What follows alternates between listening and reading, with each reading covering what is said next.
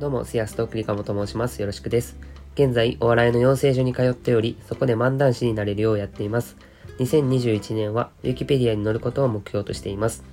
この放送では、まだ何者でもない人間が、どのようにお笑い芸人になっていくのか、その物語をお届けいたします。さあ、今日のメモなんですけど、えっ、と、ファクトが、自分がやられたら嬉しいことが、相手も嬉しいとは思い込んではいけないという言葉を聞きました。まあでも確かにその 大きなお世話っていう言葉があるように、まあそれが真理だなと思います。で、それを抽象化すると、まあ徹底的に相手のことを想像しなければいけないということで、自分に転用すると、えっ、と自分が面白いと思ったネタがハマらないことだってある。で、その時は見る側の気持ちをもう一度考えて本当に面白いのかということを考えてみようっていう感じです。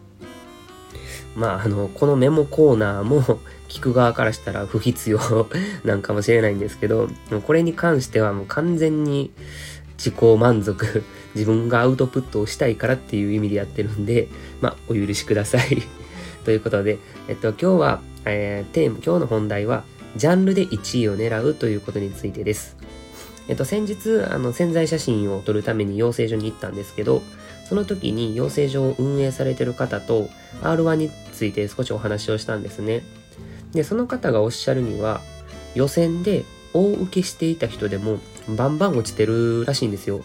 で、どうやら各ジャンルの1位を揃えているようだということをおっしゃっていました。あ、なるほどなと思って、その R1 の決勝戦はテレビ地上波でやるじゃないですか。だから視聴者を、え視聴者じゃない、えっ、と、視聴率を取らないといけなくて、それを取るためには、あらゆるジャンルのプレイヤーが出てきた方が面白いんですよね。つまり、えっ、と、一人コントの1位、漫談の1位、リズムネタの1位、フリップネタの1位、モノマネパロディの1位、みたいな感じで。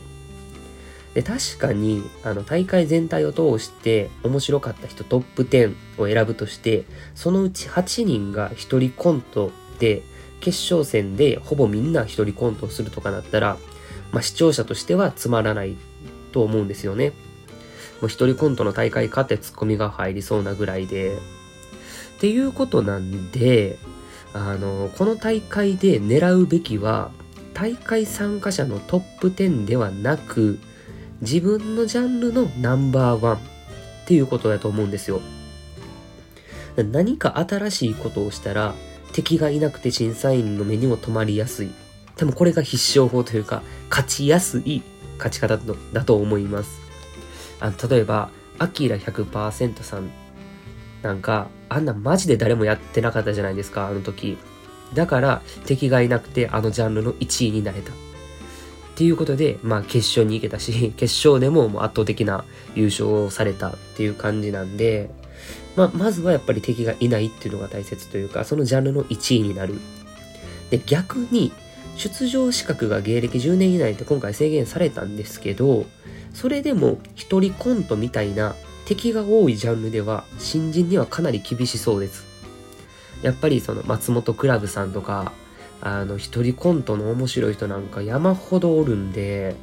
あの人らにこんな僕らみたいなペーペーが勝つのはなかなか難しいと思うんですよね。っ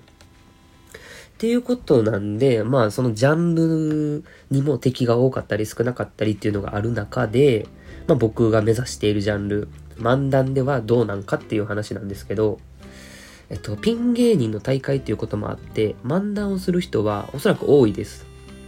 実際 R1 のホームページ見てみると、その予選で漫談をしている人の写真がよく出てくるんですね。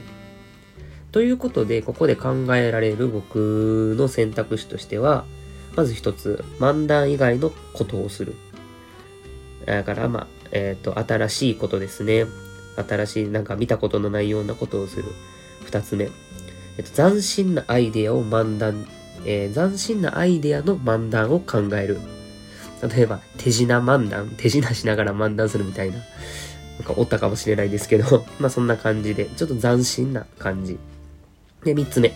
えー自分のやりたい漫談を突き通して、漫談のパワー勝負をする。まあこんなところかなと思います。で、僕はその漫談以外する気はないので、今のところ、え1の選択肢はありえないです。でとなると、まあ、変化球か直球かどっちで勝負するかっていう話なんですけど、まあ、正直この先どう舵を取っていくのかわからないので現段階でのお話です今僕が選ぶのは3番のパワー勝負、えーと、つまり真っ向から漫談でパワー勝負をするっていうことですえっと理由は